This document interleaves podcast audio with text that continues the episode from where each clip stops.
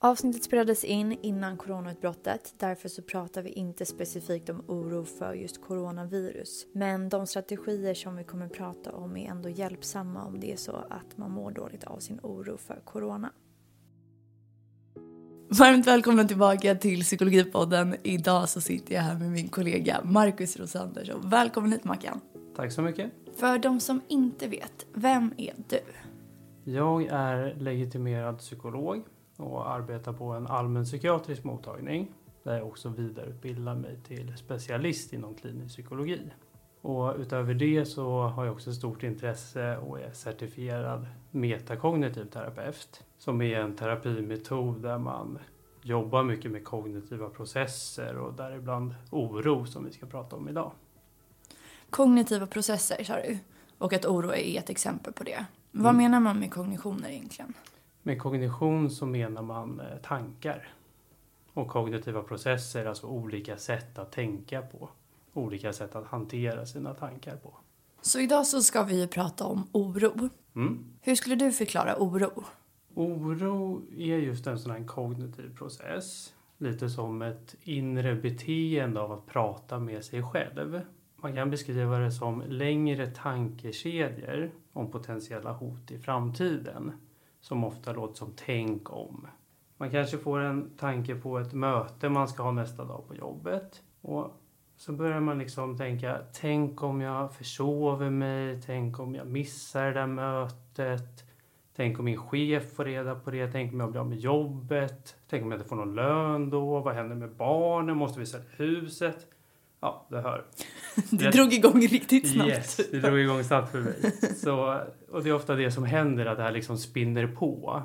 Och att man då bygger upp ett katastrofscenario. Och när man tänker på det här sättet så påverkar det hur man känner. Och det man har sett är att när man oroar sig så får man ångest. Så du sa att oro är framtidsorienterad ofta. Och då brukar man ju skilja det från ältande. Så vad skulle du säga skiljer de två sakerna åt? Eh, Och precis som du är inne på så är oro en kognitiv process. Men oro har också en kompis eller en partner in crime kanske man mer ska säga. Som man brukar kalla för grubblande, ältande eller ruminering. Kärt barn har många namn. Och det här är också en längre tankekedja.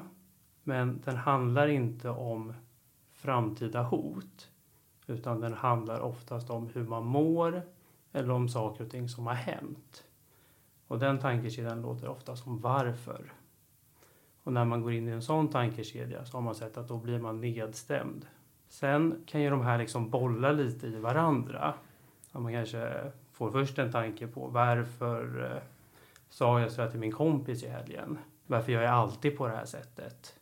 Tänk om min kompis inte vill träffa mig igen. Tänk om inga av mina vänner vill träffa mig. Tänk om jag blir helt ensam. Så där har det ju gått från liksom mer ett ältande till ett oroande i en och samma kedja. Men båda de här är en form av liksom repetitivt negativt tänkande som då påverkar hur vi känner. Alla människor kan ju känna igen sig antagligen i de här processerna. Och det är egentligen inget konstigt att man ibland oroar sig eller att man ibland grubblar eller ältar saker. Men det man har sett är anledningen till att man går in i de här processerna med oro så är det att man försöker ta kontroll över en framtida situation. Så allt som oftast så brukar man tänka på framtida situationer som innehåller ett visst mått av osäkerhet. Och då kan man ju fråga sig, ja, vilka, vilka situationer är det? Och alla situationer innehåller ju ett visst mått av osäkerhet. Vi vet aldrig vad som kommer hända i framtiden. Och det är precis på det sättet. Man kan oroa sig om precis vad som helst. Men oro är då lite liksom en copingstrategi, en hanteringsstrategi, ett sätt att försöka hantera eventuella framtida hot. Så ofta personer som oroar sig mycket har det man brukar kalla för, för positiva antaganden. Alltså positiva föreställningar, eller en positiv bild av oro. Där man ofta tänker att oro gör mig förberedd eller oro håller mig trygg eller om jag inte oroar mig så kommer något dåligt att hända.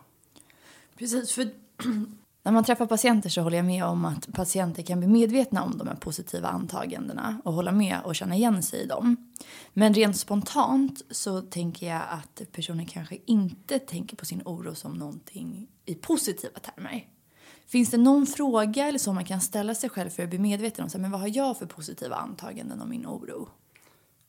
Precis som du är inne på så är ju det här ofta liksom undermedvetna antaganden.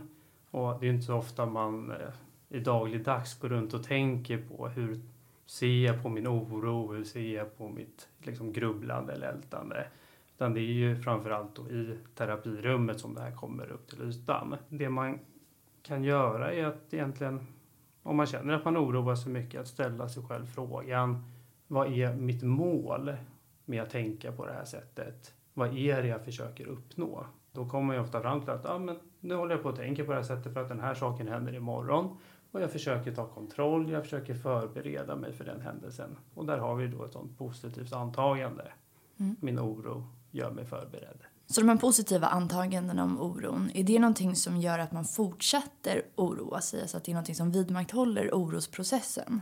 Precis så är det. Att har man de här positiva tankarna om oro så är det inte så konstigt att man använder sig av den strategin. Så det är någonting som gör att det flyter på och kan liksom bli långdraget. Men det man har sett är att personer som bara har sådana här positiva antaganden, de upplever sällan problem med sin oro. Man brukar kalla dem för happy warriors. Alltså att man använder en strategi, man känner att ah, men jag upplever att det här hjälper mig. Och när jag tycker att jag har oroat mig tillräckligt så kan jag sluta och gå vidare och göra något annat. Och då uppstår ju inga problem för personen. Så när skulle du säga att det blir ett problem?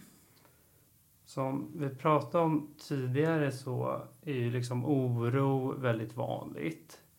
Och ångest, som då är känslan man får av att oroa sig, är också väldigt vanligt. Och varken oro eller ångest är farligt. Det är väldigt viktigt att komma ihåg. Men det man har sett är att när man har både sådana här positiva antaganden, man tänker att det här är en hjälpsam process, men man samtidigt har negativa antaganden, alltså en negativ föreställning om sin oro, att man ser den som farlig eller skadlig. Man kan tänka att oron skadar min kropp eller oron kommer göra mig galen. Så man är lite, man kan säga in two minds, alltså man har liksom en dubbel inställning. Och har man då också ett negativt antagande om att man inte kan kontrollera sin oro så kan man ju föreställa sig att man börjar med en process som man tänker att den här hjälper mig, den tar mig framåt. Sen efter ett tag så börjar man känna att nej men det här sättet att tänka på det är inget bra. Jag får ju ångest och den här ångesten måste vara farlig, jag måste sluta. Men jag har ingen kontroll, jag vet inte hur jag ska sluta. Och det är då man ofta tar till sådana här icke-hjälpsamma strategier och försöker hantera sin oro. Det kan vara allt ifrån att man börjar undvika de här situationerna som man oroar sig för till att man försöker bli av med sin oro genom att bedöva sig med alkohol eller droger. Eller mer mentala strategier som att man försöker trycka bort sina tankar eller använder olika mantran för att bli av med oron. Något som vissa brukar göra är att om man oroar sig för en sak, kanske oroar sig för att bli av med jobbet, så ett försök att oroa sig mindre för det, så börjar man oroa sig för något annat, någon lite mindre sak istället. Och det är ju en strategi då som egentligen bara innebär mera oro. För du var ju inne kort på att, att eh, för många personer som vi träffar de kanske likställer oro med kontroll. Att oron faktiskt har en förberedande aspekt som gör att man är bättre rustad för framtida situationer. Hur tänker du kring det? Jag tänker att om man använder oron i ett försök att ta kontroll över den här framtida situationen så tror jag att det är en väldigt bra fråga att ställa sig själv. Finns det något annat sätt, alltså någon annan strategi jag skulle kunna använda just nu som skulle kunna förbereda mig bättre? Och tar vi då det här första exemplet som vi tog i början med personen som oroar sig för att komma för sent till mötet och missa mötet nästa dag. Kanske det är en bättre idé att istället för att oroa sig för allting som kan hända med det här mötet att faktiskt gå och lägga sig i tid så att man får sova ut och är pigg dagen efter. Sen vet man ju aldrig vad som kommer hända i framtiden. Så hur vet man att det är rätt sak man oroar sig för? Man kanske oroar sig för att väckarklockan inte ska ringa. Men så visar det sig att den ringde visst. Men problemet var att bussarna gick inte. Och det är lite så det är med oro att vi kan oroas för massa olika saker men när man tittar på det här så har man sett att det är en otroligt liten procent av det man föreställer sig som faktiskt händer. Ofta så är det just att man bygger upp de här katastrofscenarierna som är väldigt osannolika. Och då tar man ju ut lite katastrofen i förhand. Så att även om det mot förmodan skulle vara så att en katastrof hände, då har man ju upplevt de negativa känslorna av katastrofen två gånger. Precis, för där lyfter du ju någonting intressant. För där kan ju många tänka att så här, ja, men om jag har förberett mig på att det kommer hända då kommer det inte vara lika jobbigt om slash när det händer. Mm. Men det brukar ju inte riktigt stämma heller. Eh, min personliga upplevelse är väl att om man har oroat sig för någonting som ska hända och så händer det, då är det precis lika jobbigt som man har tänkt sig. då, och då har man liksom fått det där, det där ångestpåslaget två gånger. Väldigt intressant det där och vissa personer tänker också att genom att eh, oroa mig för den här händelsen så kommer den inte att hända. Och där är vi inne lite i liksom ett magiskt tänkande. Att man tänker att mina tankar och hur jag hanterar mina tankar kan påverka vad som händer ute i världen. Ja, det kan man ju ta ett exempel med eh, om jag och du nu skulle gå och köpa oss liksom, eh, vi ska försöka vinna på Lotto här. Gud vad trevligt. Ja. Hur länge tycker jag att jag och du ska sitta och liksom föreställa oss att vi ska vinna den här lottovinsten för att vi faktiskt ska göra det? Är det här en ledande fråga jag ska svara någonting speciellt på? Nej, ingen tid överhuvudtaget. Vi ska väl gå och köpa lotterna. Ja, och även om vi skulle gå och köpa den här lotten så är ju sannolikheten att vi vinner minimal, för det är lite så lottosystemet ser ut. Glädjedödare. Men den är ändå större än om vi sitter här och funderar på den här lottovinsten och försöker vinna den genom våra tankar. För det är ju helt omöjligt. Jo, det här med magiskt tänkande kan man illustrera med att ja, vi har en varsin kaffekopp här på bordet. Och om jag sitter nu och oroar mig för att jag inte ska ha ut den här kaffekoppen så kommer ju inte det påverka huruvida den faller eller inte. Precis lika lite som om jag sitter och tänker att nu ska den där kaffekoppen falla till marken. Jag kan sitta här med hur mycket jedi mind tricks som helst. Men det kommer inte att påverka huruvida kaffekoppen står kvar eller inte. Det är ofta det man missar i sån här oro. När man tänker att ens tankar kan påverka yttre omständigheter att man missar själva mekanismen. Alltså själva saken som kan göra det. Och i det här fallet då så kan ju mina tankar gå runt, runt, runt. Hur ska jag göra för att få den här att ramla? Men det krävs ju att jag faktiskt slår ut den med handen eller att ja, det blir en jordbävning och allting börjar skaka här och så faller den till marken. Men även där så är det ju ett yttre beteende som krävs. Våra inre beteenden kan aldrig påverka saker och ting runt omkring oss, hur mycket vi än försöker. Tyvärr. Hate to break it to. Ja. Men jag tror att det kan vara svårt att skilja på när det faktiskt blir ett problem. Så jag tänker att vi stannar lite vid den frågan. Om man inte upplever att eh, ens oro är problematisk så tycker jag inte att man ska oroa sig för det. för det är just det man ser blir det problematiska med oro. Mm. När man uppfattar sin oro som farlig eller skadlig.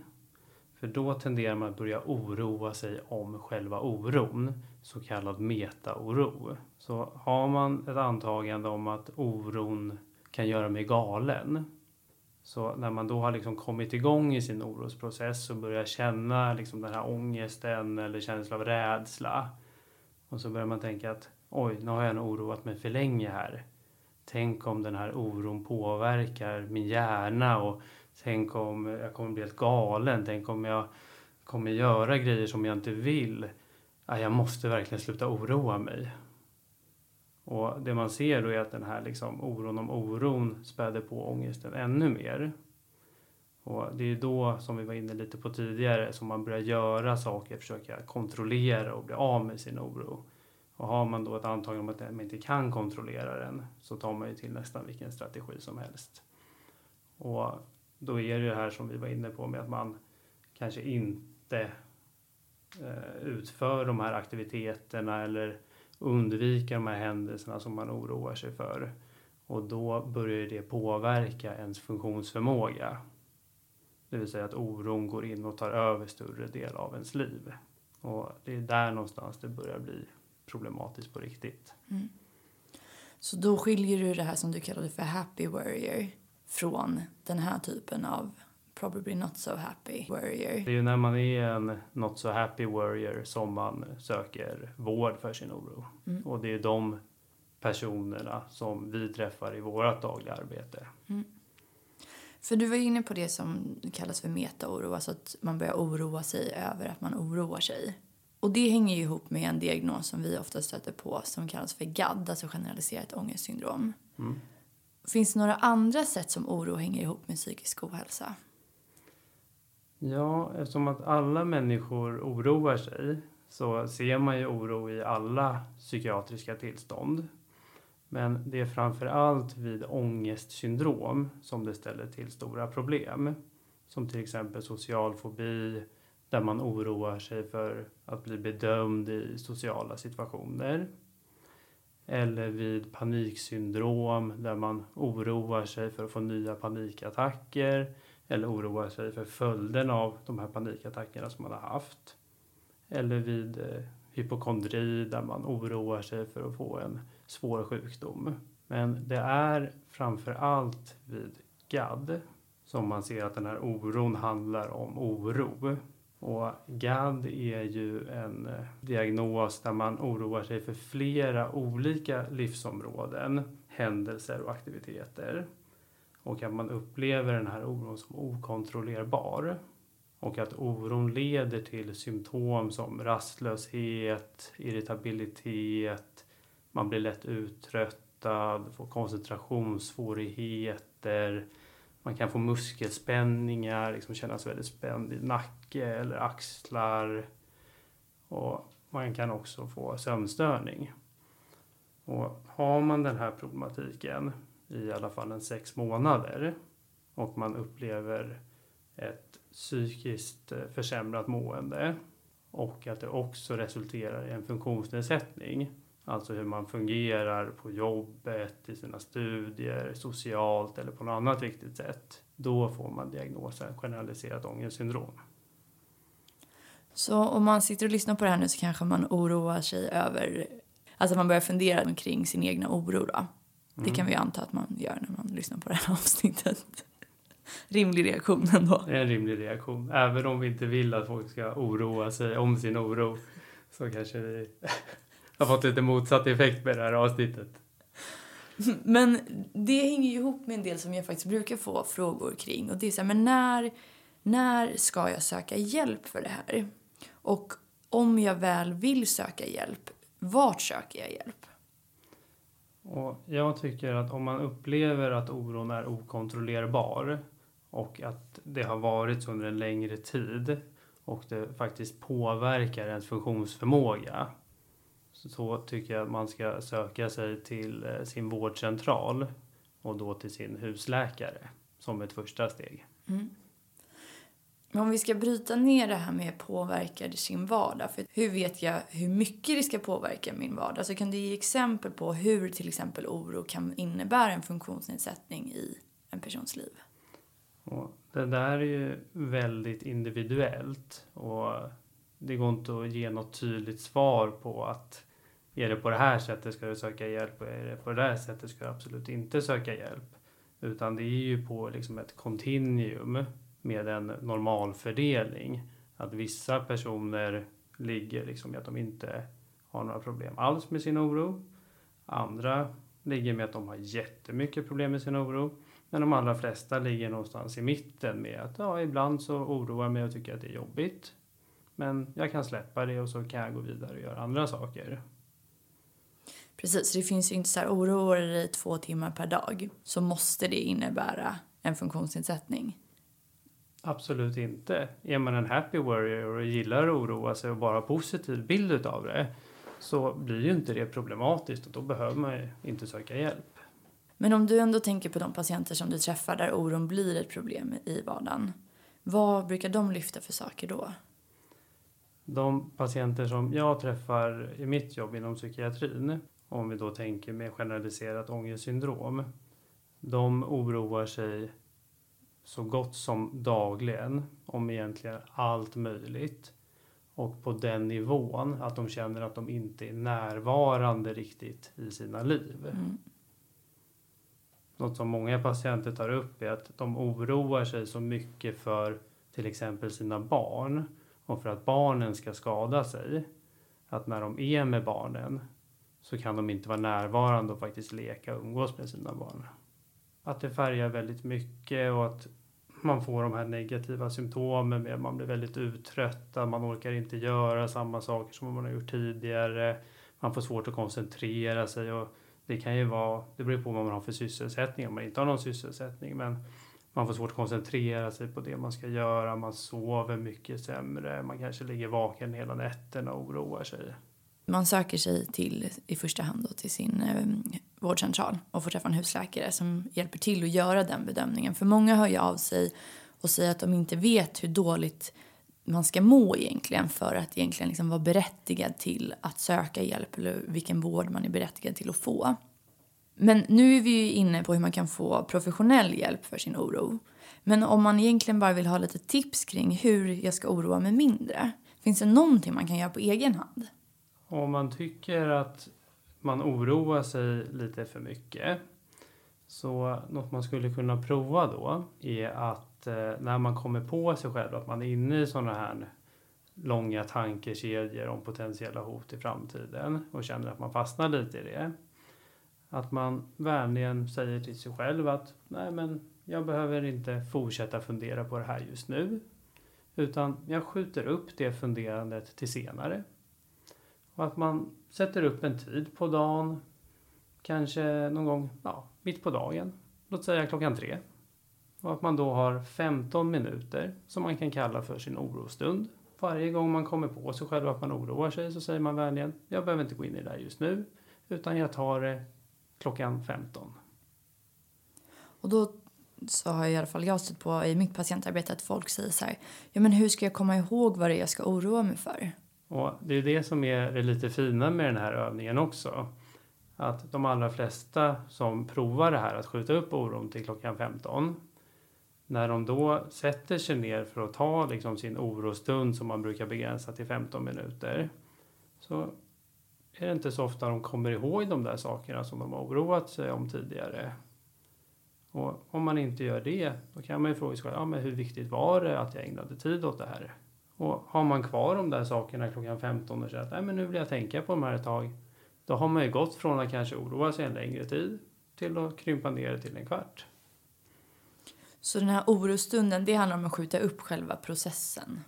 Precis. Och där är du inne på en väldigt viktig skillnad på att skjuta upp processen, alltså själva oroandet, det här att prata med sig själv om den ursprungliga tanken man fick, med att försöka trycka bort sin tanke.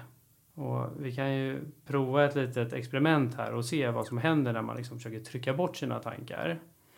Så om du, eh, Jackie, liksom tar fram en bild på en eh, rosa kanin och ni som lyssnar, ni som känner för kan också tänka nu på en rosa kanin. Ser du den här kaninen framför dig? Mm.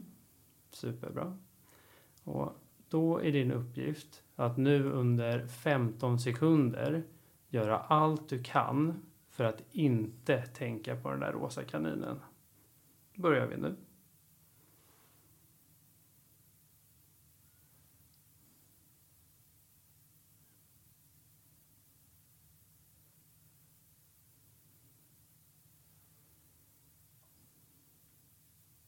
Det var 15 sekunder. Vad hände? Den rosa kaninen gick moonwalk. Fram och tillbaka.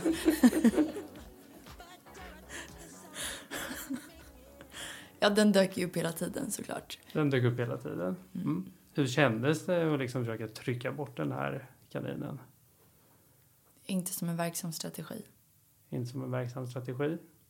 Var det liksom avslappnat eller? Jag försökte liksom skjuta ut den i sidan. Men då kom den tillbaka. Då studsade den och moonwalkade tillbaka? Precis, då Ja. vände den bara.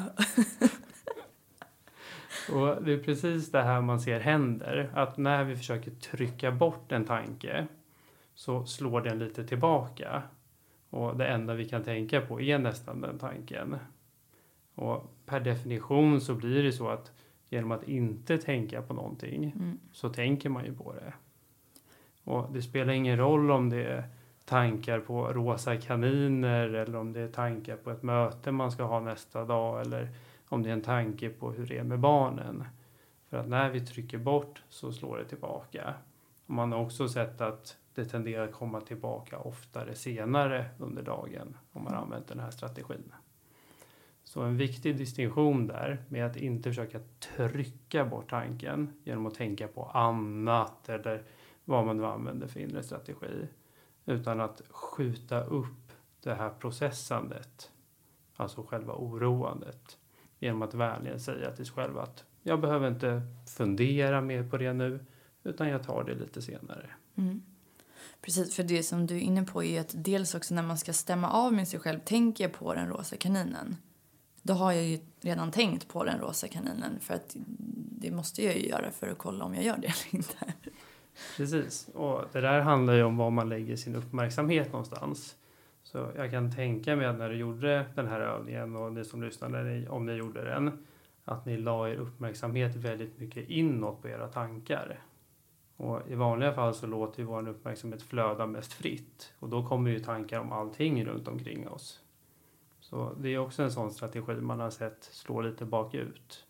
Alltså att fokusera sin uppmärksamhet inåt på tankarna istället för utåt på det som händer runt omkring. Mm. Jag, jag hörde en bra metafor häromdagen som handlar om badbollar. Vet du vilken jag menar? Badbollsmetaforen, Ja. Och det är en metafor som handlar om att om man tänker sig att man eh, är ute, ja, man är i en pool kanske och så har man liksom en badboll och den här badbollen är lite som ens påfrestande tankar. Och så, man vill ju inte ha de där påfrestande tankarna så man trycker ner dem, alltså badbollen, under vattenytan.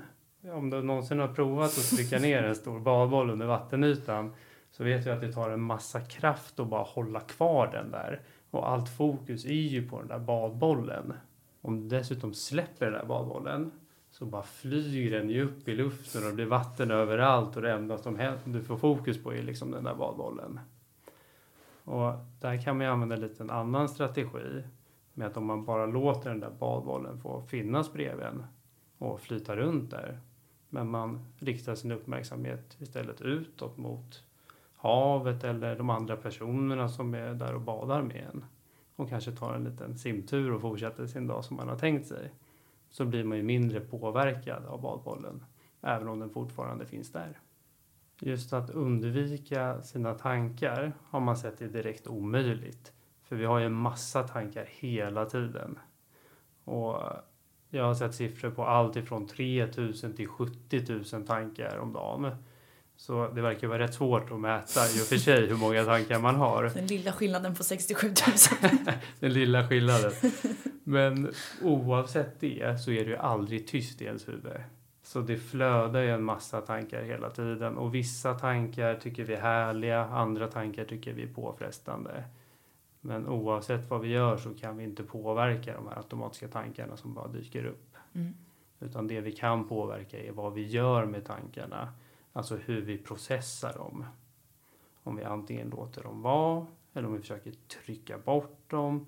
Eller om vi använder oro eller ältande eller något annat repetitivt negativt tänkande för att hålla kvar vid tankarna. Mm. Men jag tycker det är intressant för att det finns ett ord på engelska som är liksom indulge. Jag vet inte ens vad det heter på svenska.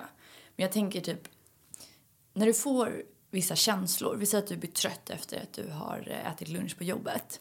Eller jag brukar bli det. Mm. Lite pa paltkoma kallar man det för va? ja, verkligen. Du har ju träffat mig efter lunchen. ja, det är mycket palt till lunch också. Det är lite förvånande. Riktigt dad joke i alla fall. Nej men det som händer då är att, att eh, vi säger att jag har ätit lunch och blir trött. Och då kan ju jag välja att indulga i den här känslan. Jag kan ju välja att känna och tänka efter. Gud vad jag är trött idag. Kanske gå och lägga mig på golvet under mitt skrivbord. Alltså jag kan göra olika saker som egentligen bara förstärker känslan av trötthet då i det här fallet. Mm. Fastän att jag vet ju att jag kommer inte få sova, jag är ju på jobbet. Så det är inte hjälpsamt att göra det. Nu säger jag inte att jag går och lägger mig på golvet under skrivbordet allt för ofta. Men jag tänker att det är lite samma sak med orostankar då. Alltså att det kan finnas en lockelse i att engagera sig i sina tankar. Att man liksom vill gå in där och gräva djupare. För bara jag oroar mig lite till, då kanske jag kommer på en lösning. Mm. Men att det inte heller är hjälpsamt.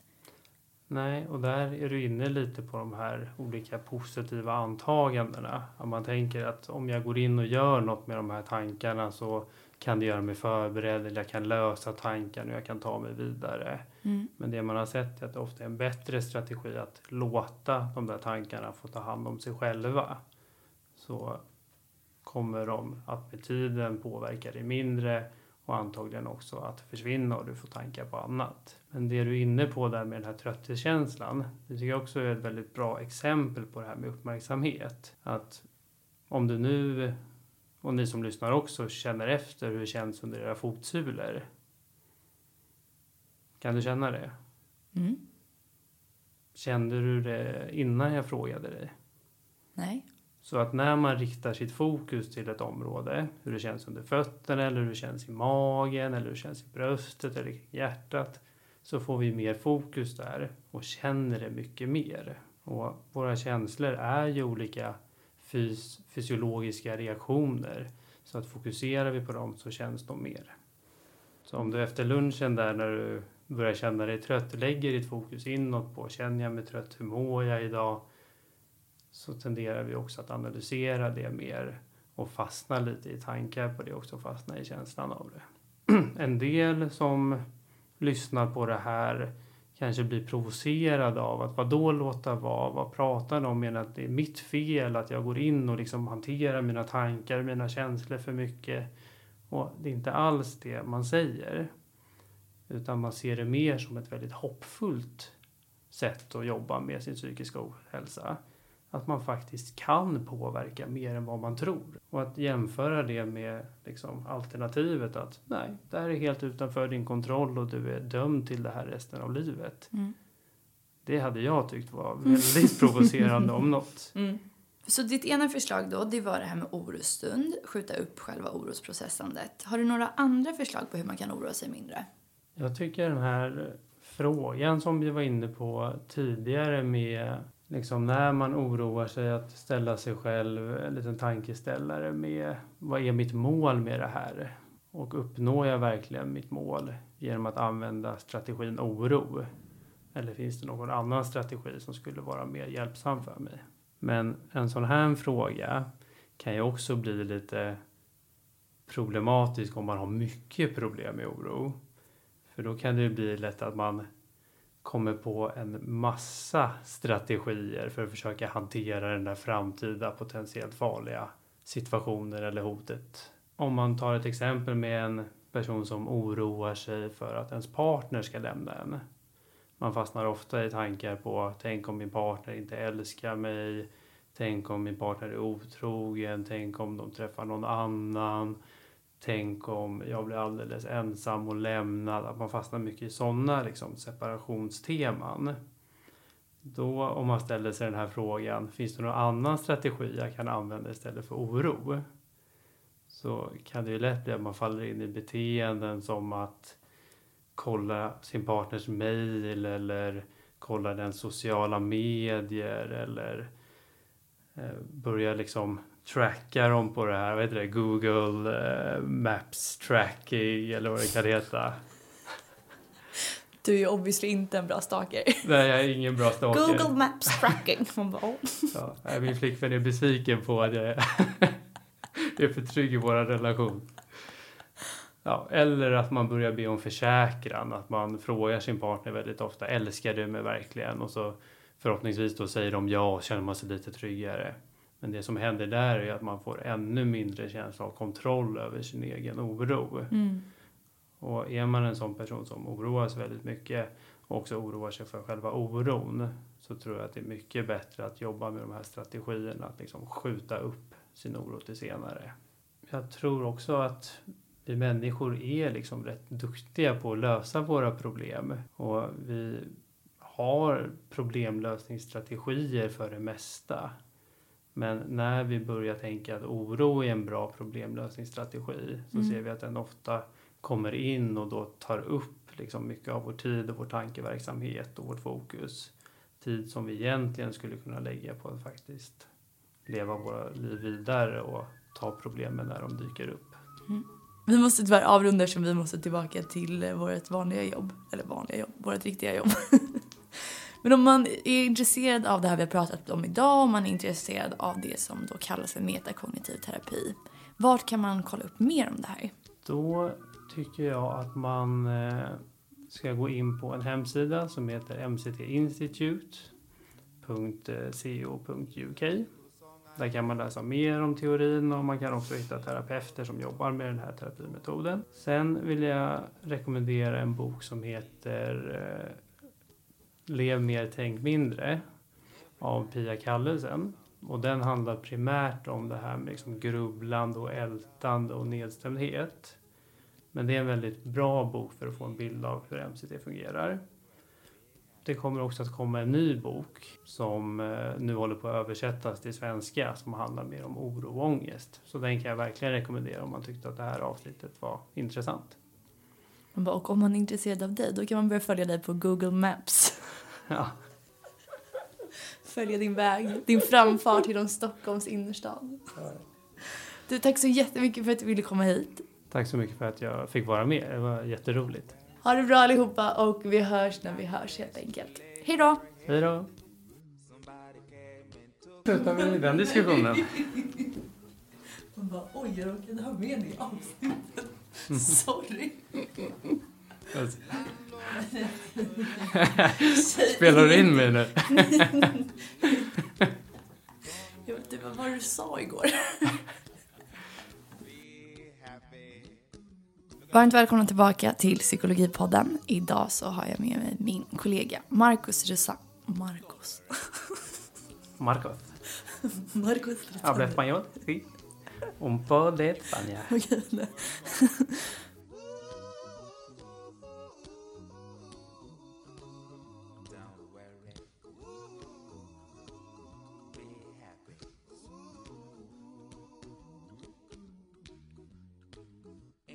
Cash, ain't got no style, ain't got no gal to make you smile. But don't worry, be happy. Cause when you worry, your face will frown, and that will bring everybody down. So don't worry, be happy. Don't worry, be happy now. Don't worry. Be happy. Don't worry, be happy.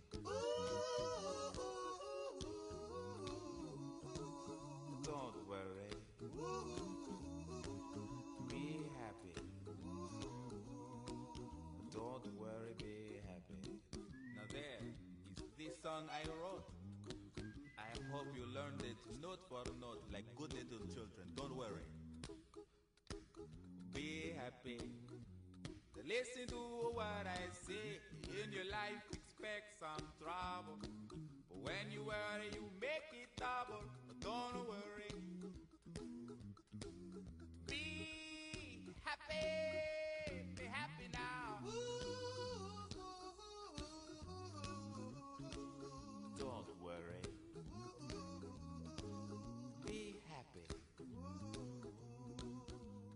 worry, be happy.